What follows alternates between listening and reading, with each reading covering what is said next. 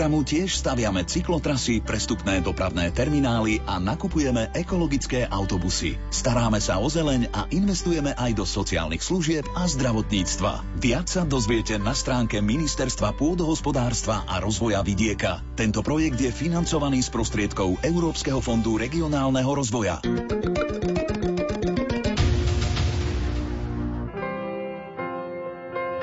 Katolícke rádio Lumen. Svetlo a pokoj do vašich príbytkov.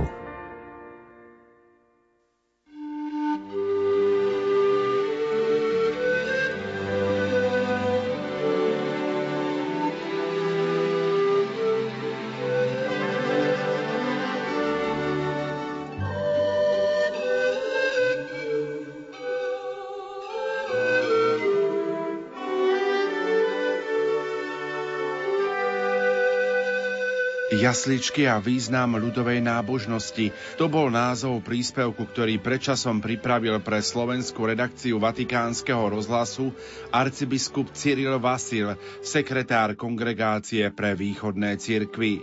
Okrem iného v ňom píše: V našich domácnostiach sa rozžiaril vianočný stromček a pod ním, či vedľa neho, bol neraz umiestnený Betlehem. Papierový, figúrkový, s postavičkami z dreva, šúpolia či porcelánu. Jednoducho povedané, aj jasličky či tzv. Betlehem patria k vianočnej atmosfére. Tradícia zobrazovania narodenia Pána je v cirkvi prastará. Jej prvý výtvarný prejav nachádzame už v rímskych katakombách svätej Prisky z tretieho storočia. Východná cirkev vo vianočnom období vystavuje k osobitnej úcte ikonu narodenia. Hádam najznámejším vzorom je typ zhotovený ruským stredovekým ikonopiscom Andrejom Rubľovom. Na západe a taktiež aj vo väčšine našich chrámov vidíme iný spôsob sprítomňovania tajomstva narodenia Pána, už spomenutý Betlehem či jasličky. Ľudové Betlehemy a rozličné jasličkové pobožnosti majú na našom území stáročnú tradíciu. Milí poslucháči, prvého decembra vydal svätý otec František apoštolský list o význame a dôležitosti betlehemských jaslí. My si tento list dnes podvečer predstavíme. Pokojný dobrý večer a ničím nerušené počúvanie na slávnosť narodenia Pána vám zo štúdia Rádia Lumen prajú majster zvuku Marek Rimovci, hudobná redaktorka Diana Rauchová a moderátor Pavol Jurčaga. Nech sa vám príjemne počúva.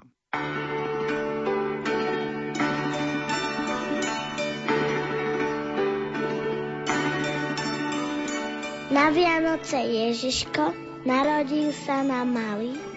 V jasličkách tu pred nami leží chudobný a nahý. Ohrejme ho našou láskou, odejme dobrými skutkami, aby sa aj celý svet stal lepším spolu s nami.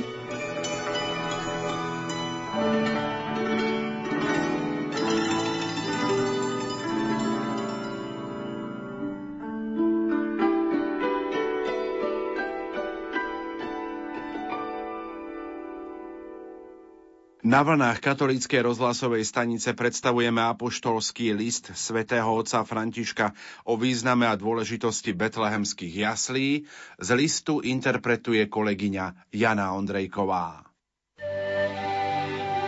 Týmto listom chcem podporiť krásnu rodinnú tradíciu prípravy betlehemských jaslí v dňoch pred Vianocami, ale aj zvyk vystavovať ju na pracovisku, v školách, nemocniciach, väzeniach a na námestiach.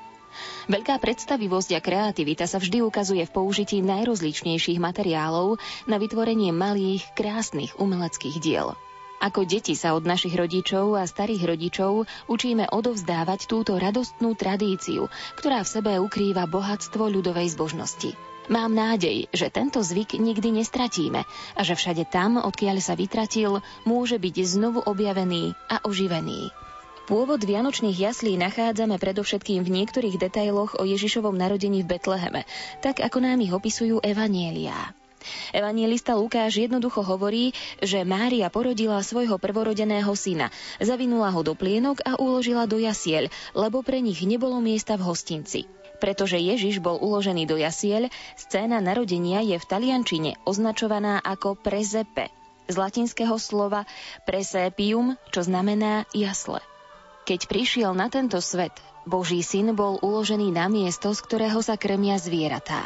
Seno sa stalo prvou postielkou pre toho, ktorý sa mal zjaviť ako chlieb, ktorý zostúpil z neba. Na svätého Augustína spolu s ďalšími cirkevnými otcami táto symbolika urobila silný dojem. Položený do jasiel, krmidla, stal sa našou potravou. Skutočne, scéna narodenia pripomína viacero tajomstiev Ježišovho života a približuje ich našim každodenným životom.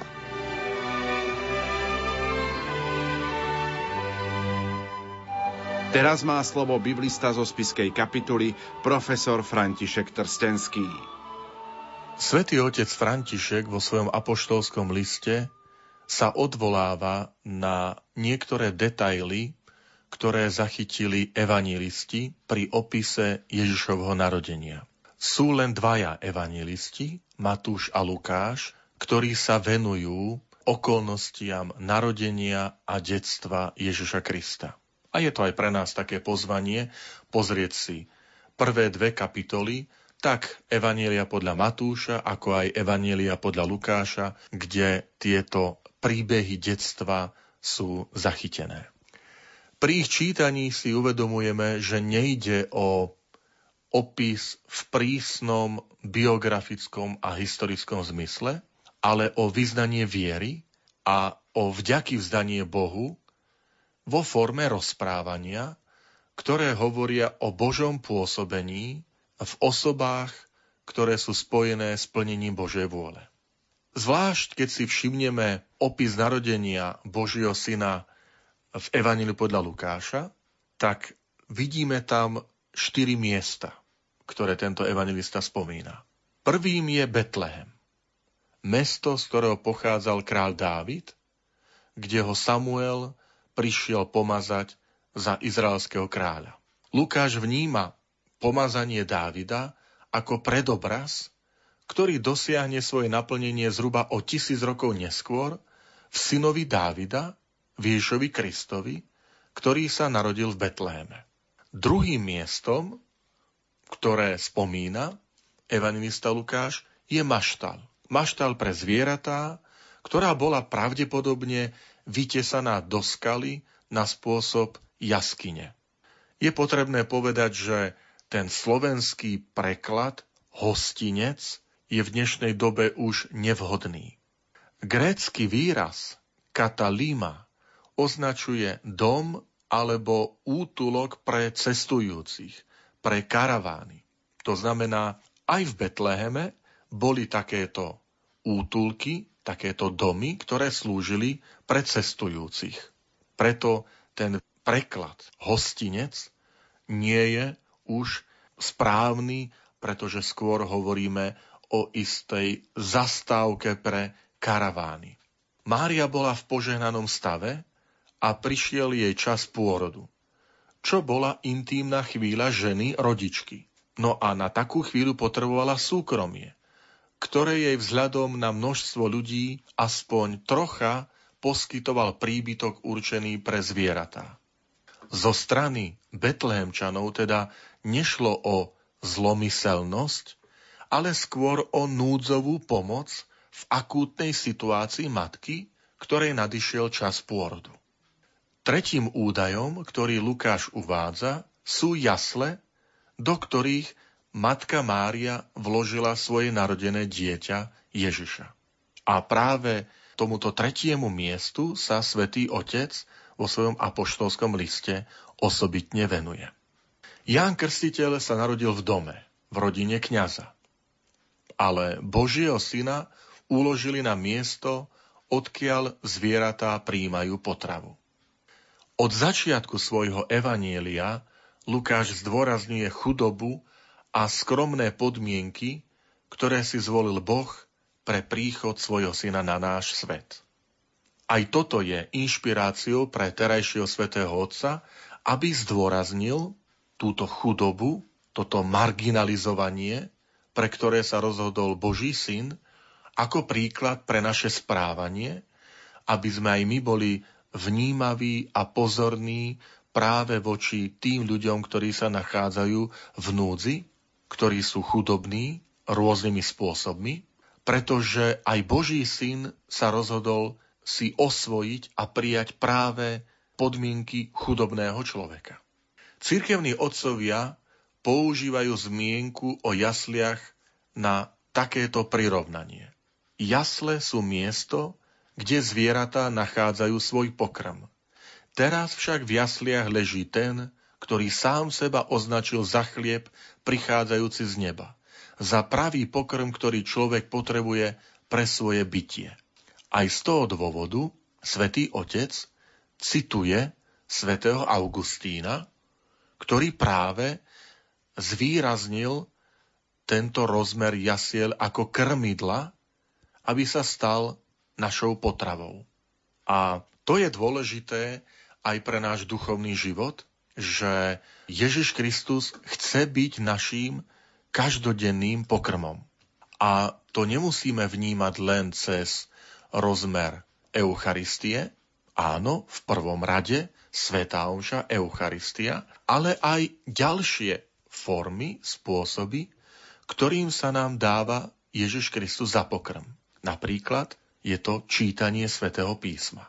Vieme, že na Slovensku otcovia biskupy vyhlásili rok Božieho slova a pre nás je to veľmi vhodná príležitosť ešte viac sa zamerať na to, aby sme sa sítili Božím slovom. Spomeňme si na vetu, ktorú povie Pán Ježiš, keď je pokúšaný na púšti, kde ho diabol vyzve, aby premenil kamene na chlieb, a Pán Ježiš mu odpovedá slovami Svätého písma z knihy Deuteronomium: nielen z chleba žije človek, ale z každého slova, ktoré vychádza z Božích úst. A Sväté písmo je toto Božie slovo, ktoré sa nám dáva ako pokrm, aby sme sa ním sítili. Napokon štvrté miesto, ktoré evanjelista Lukáš ešte pripomenie, je pole pastierov.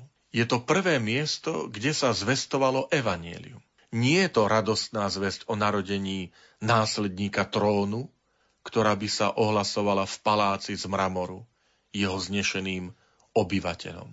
Ale prvé evanjelium ohlásili anjeli a jeho adresátmi boli obyčajní pastieri. Preto hovorím, že prvé evanjelium, pretože anjel povie pastierom: zvestujem vám veľkú radosť. A my vieme, že slovo evanjelium doslova znamená radostná zvesť, dobrá novina. Čiže evanjelium. Akýkoľvek obraz triumfálneho Mesiáša nemá v evanjeliách miesto. Ide o predzvesť ešte väčšieho paradoxu, poníženia, keď tento Mesiáš zomrie potupnou smrťou na kríži. Preto neskôr cirkevní otcovia, keď budú uvažovať nad dieťaťom uloženým v jasliach, tak vidia prepojenie s krížom, kde hovoria o dreve jaslí a o dreve kríža, kde sa nám Boží syn dáva za pokrm. Aj v jasliach, ale aj na kríži. Keď Pán Ježiš povie, až syn človeka bude vyzvinutý od zeme, všetkých pritiahne k sebe. To znamená, aj z Kristovo kríža my čerpajme silu, aj my čerpajme tieto Božie milosti, ktoré pramenia z Kristovo narodenia a predovšetkým potom z jeho obety na kríži. Neskôr apoštoli budú ohlasovateľmi tejto dobrej noviny, že Kristus zomrel za naše hriechy na kríži, ale že aj vstal z mŕtvych a bol oslávený. A to všetko z lásky k nám. Teraz, na Vianoce, sú to pastieri, ktorí zvestujú, čo im bolo povedané o dieťati a čo videli a počuli v Betléme. Môžeme teda hovoriť o akejsi teologickej geografii, ktorú vytvára evanjelista Lukáš, keď nám zachytil tieto miesta: Betlehem, potom útulok pre cestujúcich, jasličky a napokon pole pastierov. Je to inšpirácia a príklad pre nás, aby sme aj my naše miesta, kde sa pohybujeme, premieňali, aby tam Boh bol prítomný. Aby naše mesto, aby náš domov, príbytok, aby to, kde sa pohybujeme, kde prichádzame, bolo pre nás miestom ohlasovania evanjelia.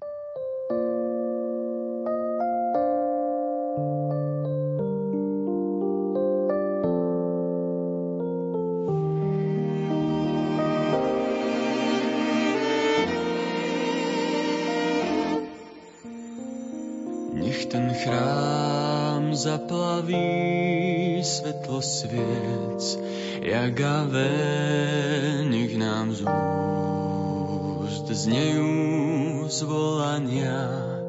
Ja sa ven, nech ten chrám naplní zásob srdc veselých mužov žien. Detí, nech ja sa svet celý, lebo Pán je živý, lebo Pán je živý, žije v nás, žije v nás. Nech ten chrám zaplaví svetlo sviec, jak aven, nech nám z úst znejú zvolania. Ja sa ven, nech ten chrám naplní zástup srdc veselých mužov žien. Deti, nech ja sa svet celý, lebo Pán je živý, lebo Pán je živý, žije v nás, žije v nás. Lebo Pán je živý, lebo Pán je živý, žije v nás, žije v nás.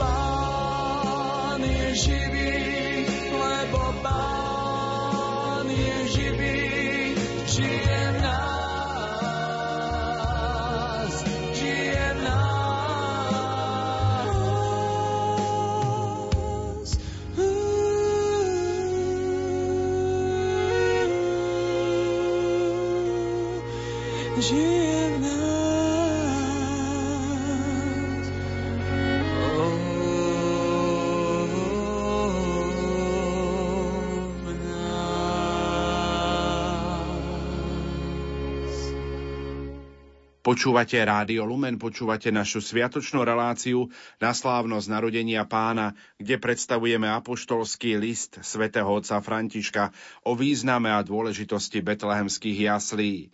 Opäť má slovo kolegyňa Jana Ondrejková.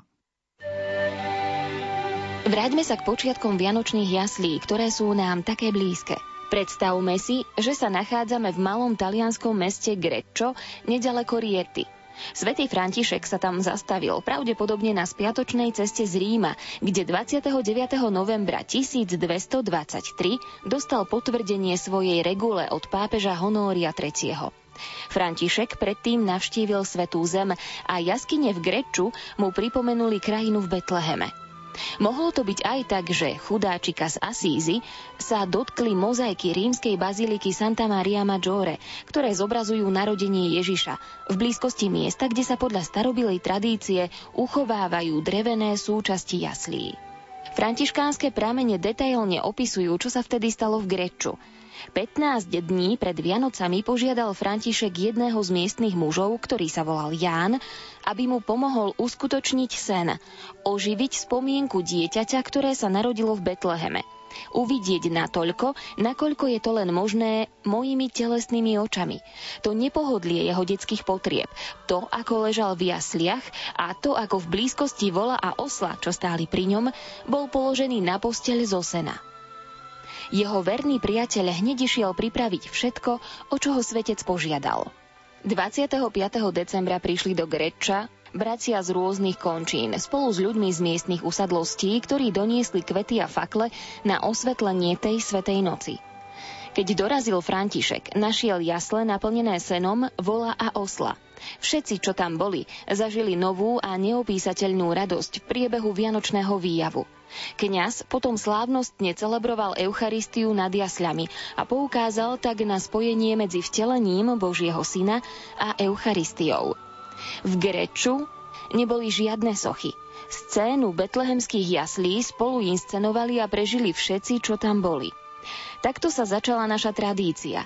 So všetkými, ktorí sa zišli okolo jaskyne v bezprostrednom spojení pôvodnej udalosti a tých, čo mali účasť na tajomstve.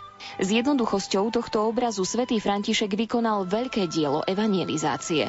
Jeho vyučovanie sa dotklo srdc kresťanov a aj dnes ponúka jednoduchý, ale autentický spôsob zobrazenia krásy našej viery.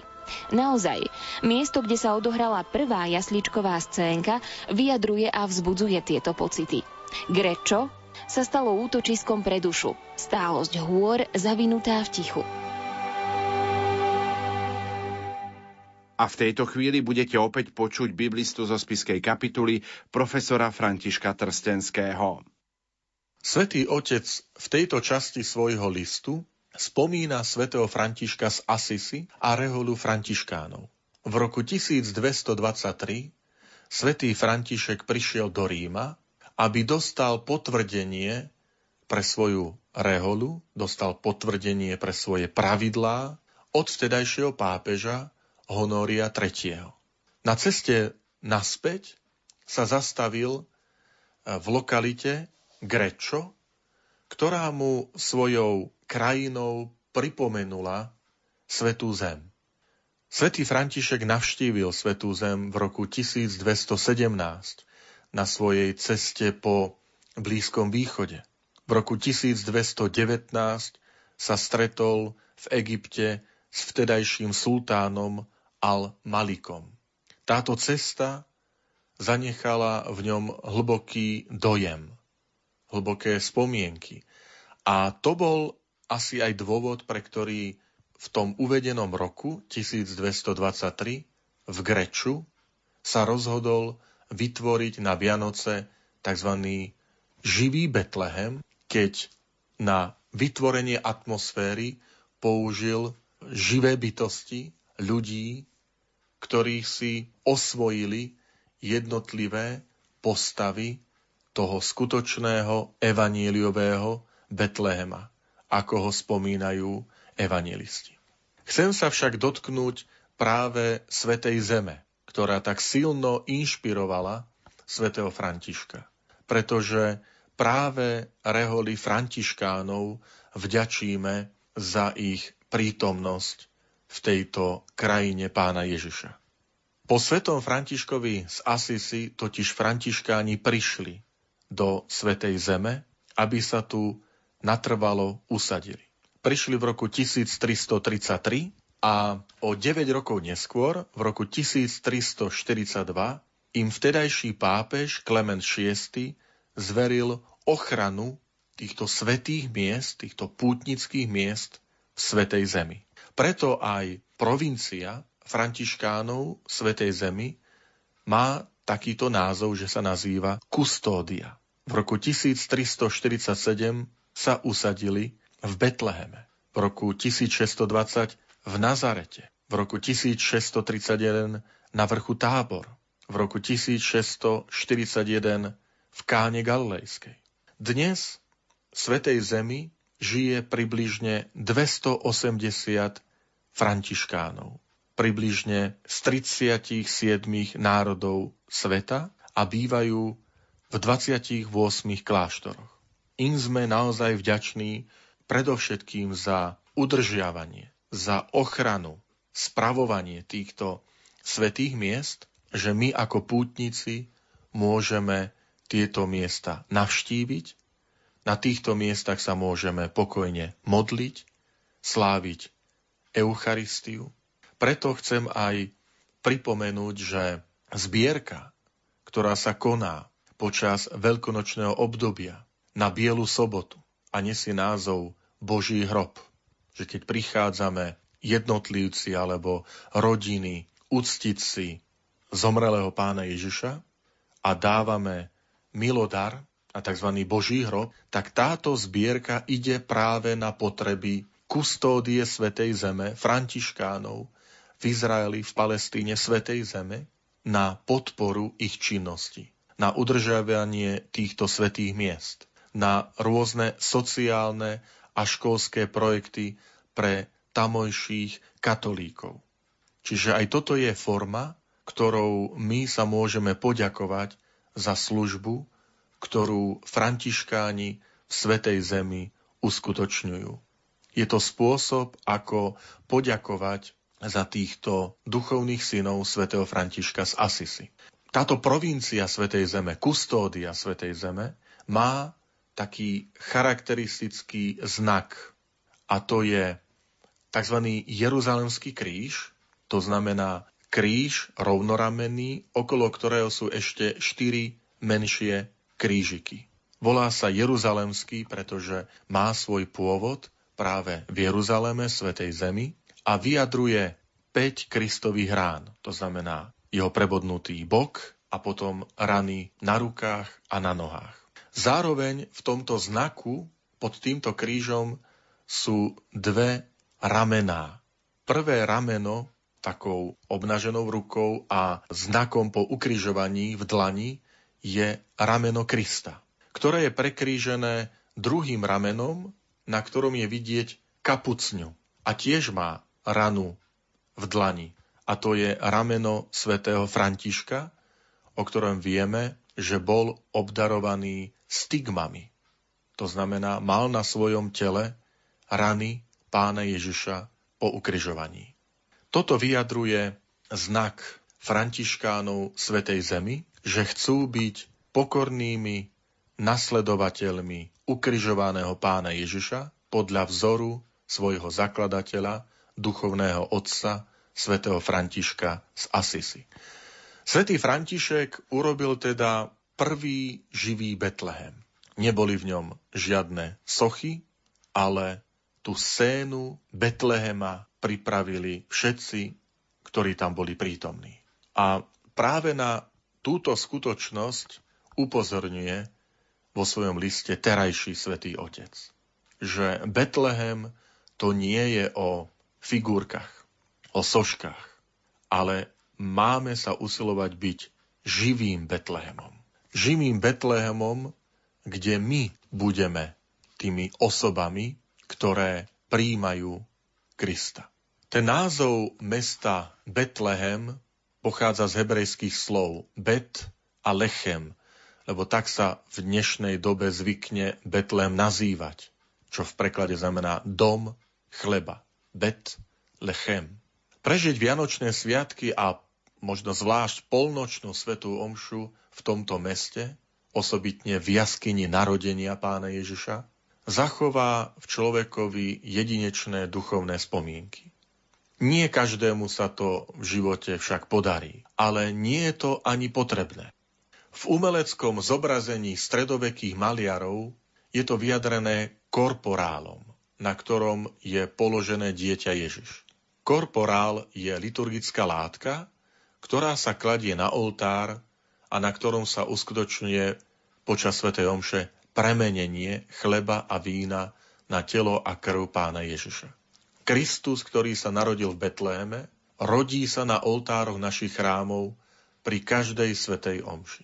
A poznáme asi tú najznámejšiu vianočnú pieseň, latinskú vianočnú pieseň, ktorá sa nazýva Adeste Fideles, venite adoremus Dominum. Poďte, veriaci, pokloňme sa pánovi. Je tu však ešte jeden rozmer, na ktorý upozorní terajší svätý Otec, že my sme pozvaní, aby sme sa my stali živým Betlehemom. Že aj nám zaznieva, poď, veriaci, pokloň sa pánovi. Ale svojim životom. Svojim životom sa klaňaj Bohu. Svojim životom svedč o tomto Ježišovi, ktorý sa narodil pred dvetisíc rokmi v Betleheme. Ty sám buď pre druhých živým Betlehemom. A keď sa s tebou stretnú, tak sa stretnú so živým Bohom. Pretože ty Boha nosíš vo svojom živote. V tom, ako zmýšľaš. V tom, ako hovoríš. V tom, ako konáš. V tom je živý Kristus prítomný v tebe.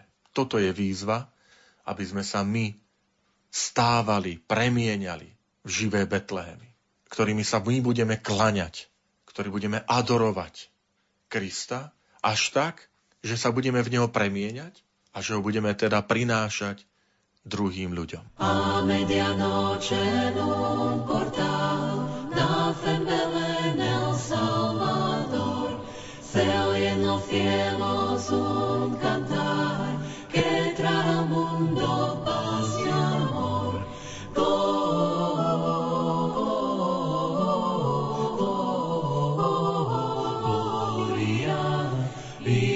Excelsis Deo,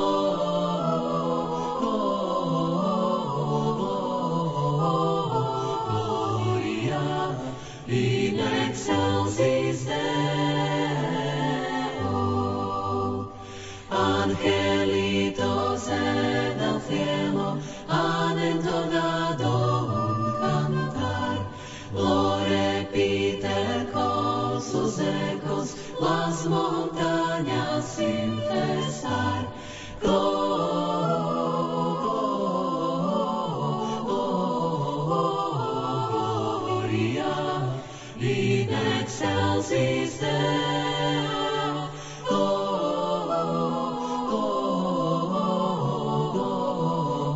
gloria in excelsis Deo.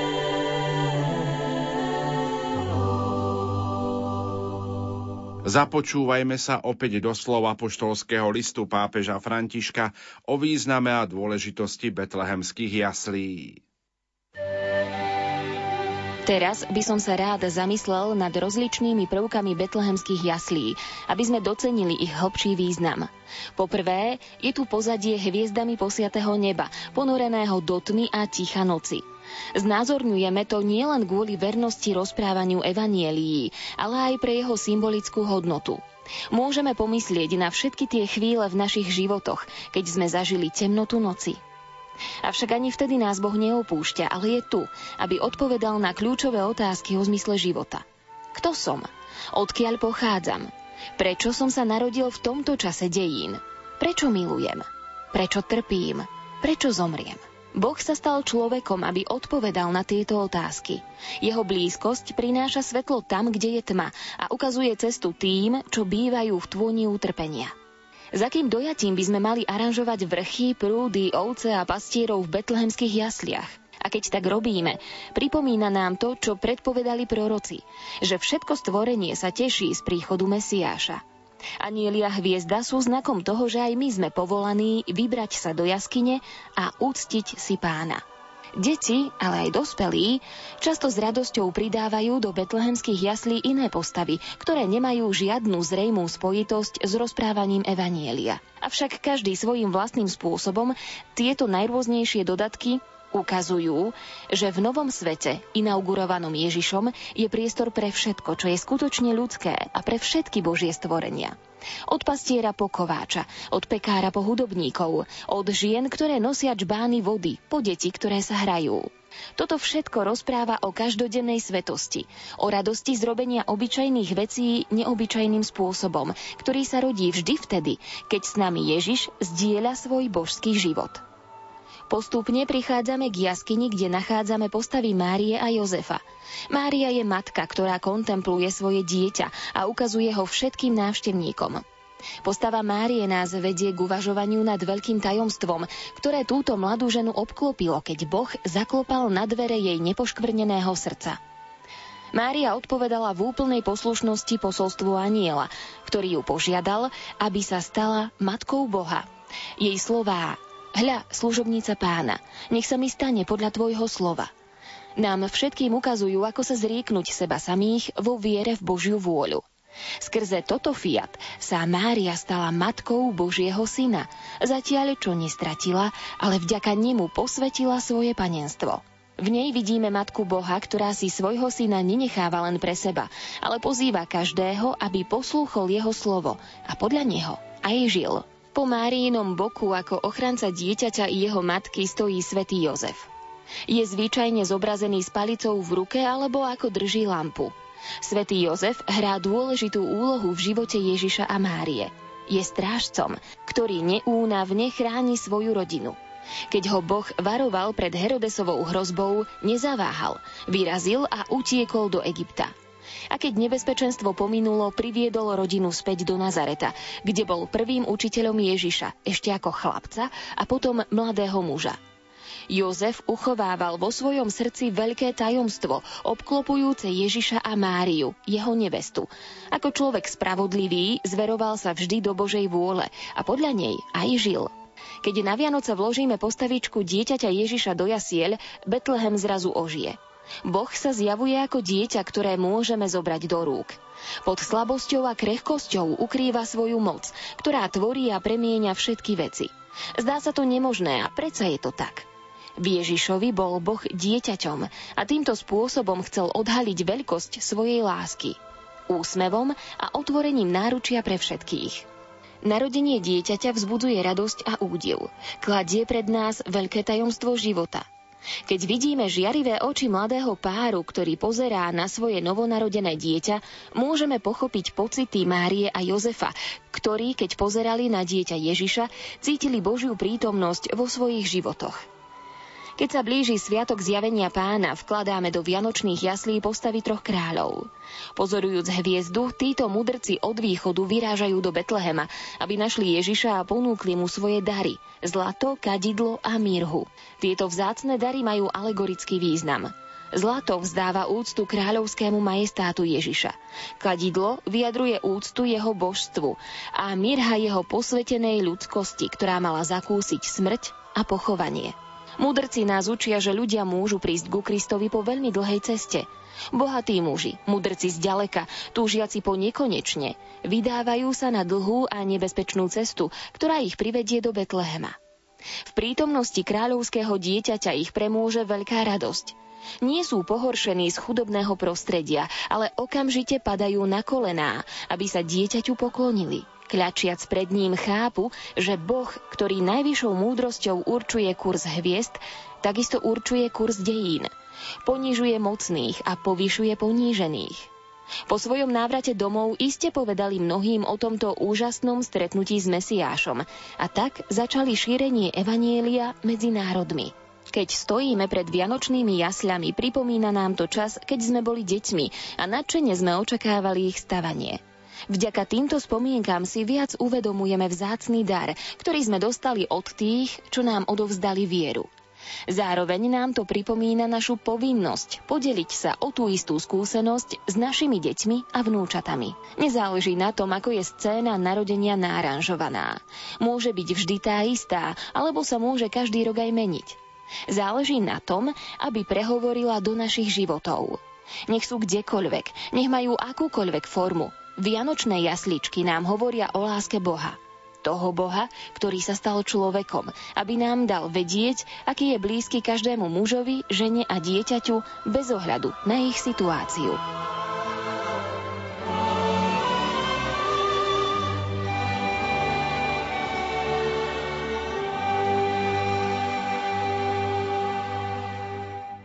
Dajme priestor opäť biblistovi Františkovi Trstenskému, ktorý nám k tomuto listu povie viac. V tejto časti svojho listu svätý otec František upiera našu pozornosť na postoj jednotlivých postáv z Betlehema. Pripomína, že ústrednou postavou vianočných textov je Pán Ježiš. A toto aj pre nás dôležité, aby sme takýmto spôsobom prežili vianočné sviatky. Aby nikto a nič nezatienilo Ježiša Krista. Aby nikto a nič neprekrylo skutočný význam Vianoc. Ako výstižne hovorí jeden výrok, pravou podstatou Vianoc je Ježiš Kristus. Takto aj my pozerajme nielen na Betlehem, ale aj na náš život, na slávenie Vianočných sviatkov v kruhu našich blízkych, priateľov, vo farnosti, v rodine. Že tým ústredným posolstvom je osoba Ježiša Krista. Svätý otec František potom vyzdvihuje ďalšie postavy, ktoré sú s Ježišom Kristom spojené a ktoré vždy poukazujú na Pána Ježiša, na to ústredné posolstvo. Ako prvú uvádza Ježišovu matku, Máriu. Ona je tá, ktorá ukazuje, akým spôsobom nasledovať Pána Ježiša. Akým spôsobom žiť vieru. Keď si čítame opisy narodenia Pána Ježiša, tak konštatujeme, že ten opis je veľmi taký zdržanlivý. Svätý Lukáš napíše: kým tam boli, nadišiel jej čas pôrodu. I porodila svojho prvorodeného syna, zavinula ho do plienok a uložila do jasiel. Všimnime si, že napriek tomu, že ide o Božieho syna, ktorý sa počal zázračným spôsobom bez prispenia muža, evanjelista sa vyhýba akýmkoľvek fantazijným predstavám, ktoré boli charakteristické pre grécke báje. Ježiš Kristus prišiel na svet spôsobom, ako prichádza akékoľvek iné ľudské dieťa. To, čo poznáme v tom známom kresťanskom vyjadrení, vo všetkom sa stal nám podobný okrem hriechu. Vo všetkom. To znamená aj v tom spôsobe, ako prichádza na svet človek. V tom je tá krásna pokora, poníženosť Božieho syna, ktorý vzal na seba ľudskú prirodzenosť. Vo výraze zavinula ho do plienok vnímame tú materinskú jemnosť, ktorá je typickou črtou každej matky. Mária je skutočnou matkou Ježiša Krista so všetkými nádhernými vlastnosťami, ktoré k materstvu patria. A preto veľmi želám, nech každá žena a matka prichádza k jasliam, pozerá sa na Božiu matku a vidí všetky tie nádherné vlastnosti, ktoré nám Mária predstavuje a prináša. Na adresu Ježišovej matky zaznievajú neskôr slová. Mária zachovávala všetky tieto slová vo svojom srdci a premýšľala o nich. Bohorodička sa snaží porozumieť odkazu Božieho konania. Ježišova matka to bude robiť počas celého svojho života. Aký dôležitý príklad pre nás, aby sme sa usilovali porozumieť odkazu Vianoc, odkazu tohto Božieho konania pre môj život, pre mojich blízkych, pre moju rodinu. Druhou postavou, ktorú Svätý Otec tak približuje a zdôrazňuje, je postava svätého Jozefa. Ukazuje na krásu otcovstva, toho pozemského otcovstva, tej starostlivosti, pestúna, ochrancu svätej rodiny. Vidíme v príklade svätého Jozefa aj človeka, ktorý premýšľa, pretože vieme, že texty hovoria, chcel Máriu potajomky prepustiť. Prečo je to tak? Aby sa zistil skutočný stav Márínho požehnaného stavu, že čaká bábätko, tak bola potrebná odpoveď o vine alebo nevine ženy. Či sa neprevinila nevernosťou voči manželovi, bol potrebný súdny proces. Jozef si však nevybral toto riešenie. Matúš uvádza, že sa rozhodol Máriu prepustiť potajomky. Nie preto, aby sa to nikto nedozvedel. Nie preto, aby nezostali v hanbe pred verejnosťou. Ale Jozef správne pochopil, v čom spočíva zachovávanie Božích predpisov. Nie to bezduché podriadenie sa tomu, čo je napísané. Ale Matúš v Jozefovi ukazuje, ako by sme mali postupovať aj my. Jozef pochopil Boží zákon v jeho plnosti. Neskôr to vidíme v konaní dospelého Ježiša. Aj on je obvinený, že nezachováva predpisy Mojžišovho zákona. Napríklad, keď porušuje sobotu. Ale Pán Ježiš nám ukázal na ducha. Keď povedal, milosrdenstvo chcem a nie obetu. Mali by sme sa aj my pýtať, či v našom prežívaní viery netrpíme legalizmom. Pozor, tu je potrebné také správne porozumenie týchto slov. Nesúhlasím s tými, ktorí apelujú na ducha zákona len preto, aby si ospravedlnili vlastné nemorálne konanie. Ale toto nie je prípad Jozefa. Jozef je ten, ktorý sa usiloval vždy do hĺbky správne porozumieť zmyslu, čo to znamená plniť Božiu vôľu. A táto Jozefova citlivosť pre spravodlivosť je potrebná. Otcovia, muži, na vianočné sviatky pozerajme do Betlehema, pozerajme na postavu Jozefa a učme sa, čo to znamená do hĺbky poznať Božiu vôľu a do hĺbky sa ju usilovať naplniť v tom poslaní, ktoré nám Pán Boh zveril. Jozef je naozaj ten, ktorý je starostlivý, ktorý ochraňuje rodinu, ktorý cíti úlohu otca, manžela, tak ako mu bola v tých pozemských reáliách zverená od nebeského Otca. Na toto jedinečným spôsobom poukazuje Svätý Otec v tomto svojom liste a apeluje, aby aj pre nás bol Svätý Jozef takýmto vzorom, tejto starostlivosti, ochrany. Ďalšie postavy, ktoré vystupujú v Betleheme a sú obľúbené, sú postavy mudrcov z východu. Nevieme, z ktorej krajiny presne prišli. Predpokladáme, že niekde z Perzie. Že to boli mužovia, ktorí vynikali múdrosťou, venovali sa astronómii, mohli byť radcami na kráľovských dvoroch. Sveté písmo nespomína ani ich počet. Myšlienka, že boli traja, súvisí s počtom darov, ktoré mudrci priniesli. Zlato, kadidlo a mirhu. Ale krásne môžeme na tieto dary aplikovať to duchovné prevedenie. Zlato lásky. Aby v našej rodine, v našich rodinách nechýbalo. Zlato lásky. Vieme, že zlato je čosi vzácne. Tak ako láska je tá najvzácnejšia vlastnosť dara, ktorý je dôležitý pre budovanie našich vzťahov. Boh priniesol zlato lásky. A my môžeme Pánu Bohu Ježišovi Kristovi odplatiť len rovnakým darom z našej strany. Niet takého daru, ktorý by vyvážil to Božie, tú Božiu lásku, ale to najväčšie, čo môžeme dať z našej strany, je naša láska. To je tá najkrajšia odpoveď. Kadidlo, úcty, modlitby. Vieme, že kadidlo sa spája s modlitbou. Hovorí sa, že kde sa rodina modlí spolu, tá rodina aj zostáva spolu. Ako potrebujeme spoločné modlitby v našich rodinách. Prinášať kadidlo modlitby. Kadidlo modlitby Bohu. Ako prejav našej odpovede. Modlím sa, Bože, k Tebe, lebo verím v Teba. Lebo dúfam v Teba. Lebo ťa potrebujem. A aj mirhu utrpenia, mirhu trpezlivosti. Koľko prekážok, ťažkostí, bolesti vstupuje do našich rodín. A prijať mať tú silu, že keď prichádzajú tieto prekážky, ťažkosti, že ich spájam s Kristovým krížom.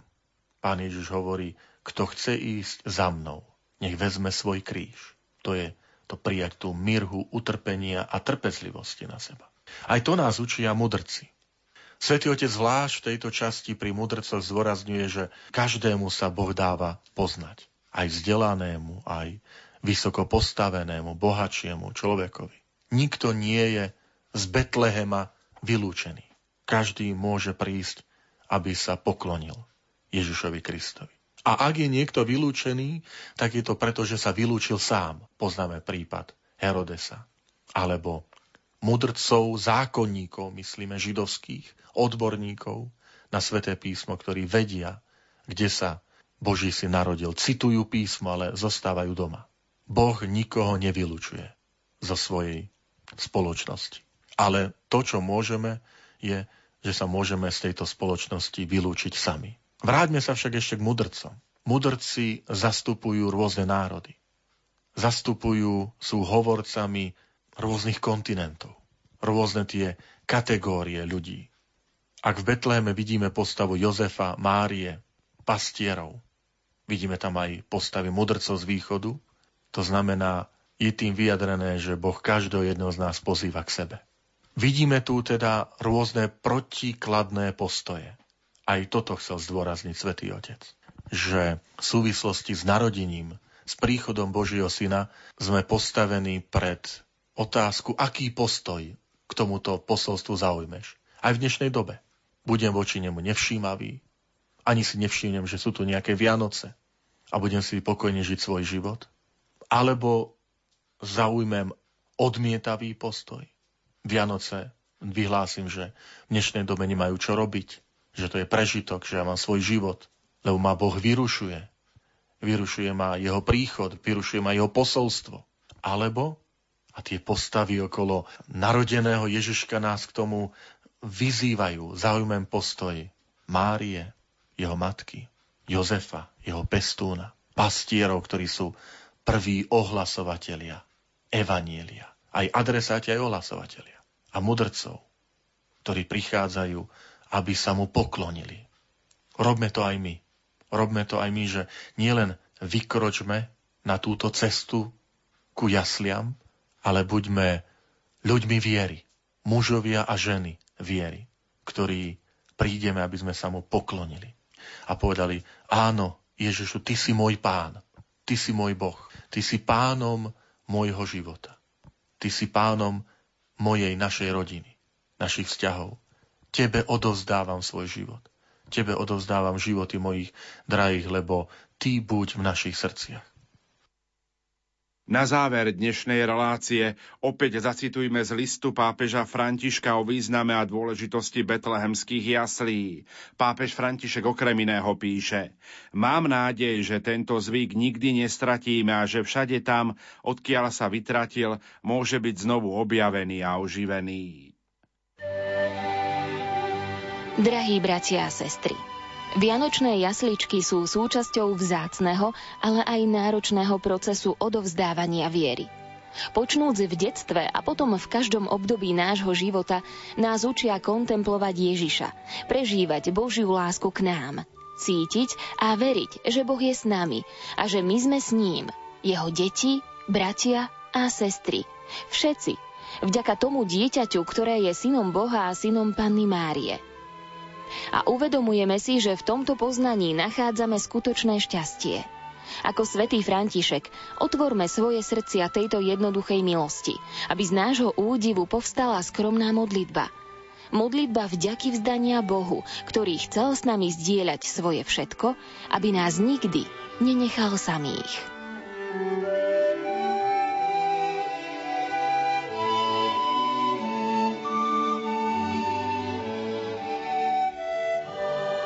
Arcibiskup Monsignor Cyril Vasil na záver svojho zamyslenia jasličky a význam ľudovej nábožnosti píše: V týchto dňoch, keď je naša pozornosť sústredená na Betlehem, na jasličky, aj táto súvislosť nám dokazuje lásku Božieho dieťaťa, ktorá prichádza naozaj pre všetkých ľudí dobrej vôle, bez rozdielu rasy či reči. Božie slovo a liturgia prišli do nášho národa, posvetené dotykom betlehemských jasiel. Liturgia je nerozlučne spätá s dejinami nášho národa. Kolískou našej duchovnosti sú vlastne betlehemské jasle. Vianoce nás teda prostredníctvom slávenej a žitej liturgie spájajú s celou tradíciou cirkvi. Znovu prežívanie tajomstva Kristovho narodenia, ktoré oslavujeme počas Vianoc, je symbolom spojenia s rodiacím sa a večne živým slovom, ktoré na seba vzalo v konkrétnom historickom momente ľudskú podobu a ktoré sa aj dnes opäť stáva telom, aby prebývalo medzi nami. Za pozornosť vám tejto chvíli ďakujú majster zvuku Marek Rimovci, hudobná redaktorka Diana Rauchová a moderátor Pavol Jurčaga. Do počutia.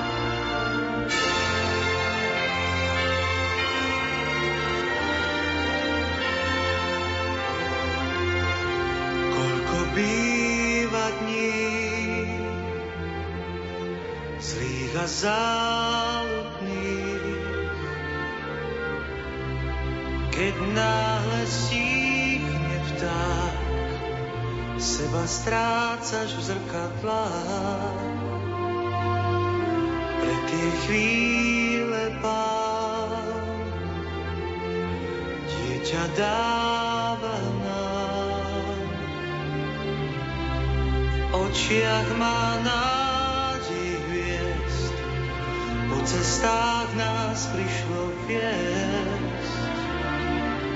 Svet lásku má. Aniel píše krídlom zopárie. Tie dávne piesne necháš nieť, svet lásku má. Svet lásku má. Pozri, nosí krásnu detskú tvár. A dní, čo máme, je len pár. Svet lásku má.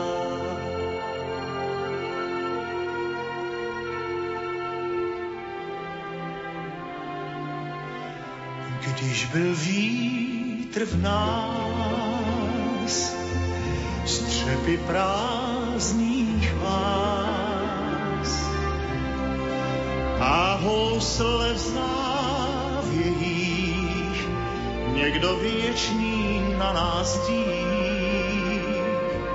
Opět máš chuť žít, opět máš chuť žít, vždy tě láska štít.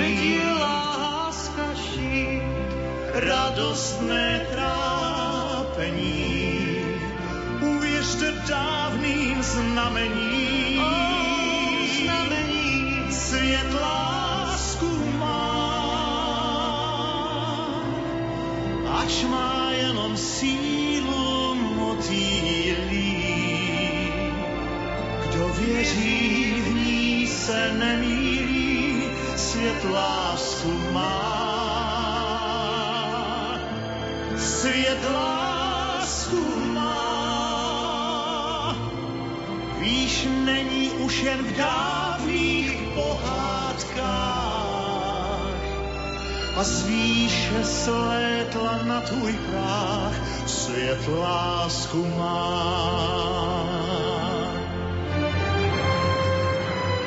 Anche il proverbio dice che solo in amore la vita è felice.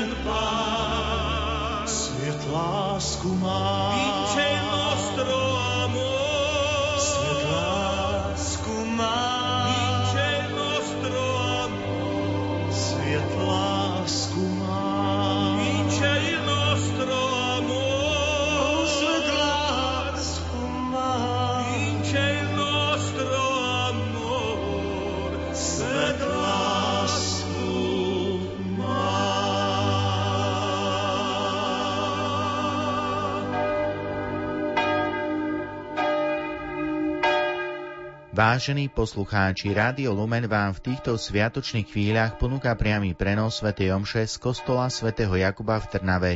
Svätú omšu celebruje výpomocný duchovný brat Efrém Zemiánek. Pri svätej omši sa budú spievať piesne z jednotného katolíckeho spevníka. Čísla piesní štyridsaťštyri, päťdesiatštyri, šesťdesiatšesť, päťdesiatjeden a osemdesiatosem. Na organe hrá Marek Cepko, technicky spolupracujú Marek Sekera a Peter Ondrejka. Prajeme vám nerušené počúvanie a hlboký duchovný zážitok. Poďte s nami, s vašimi myšlienkami. Rádio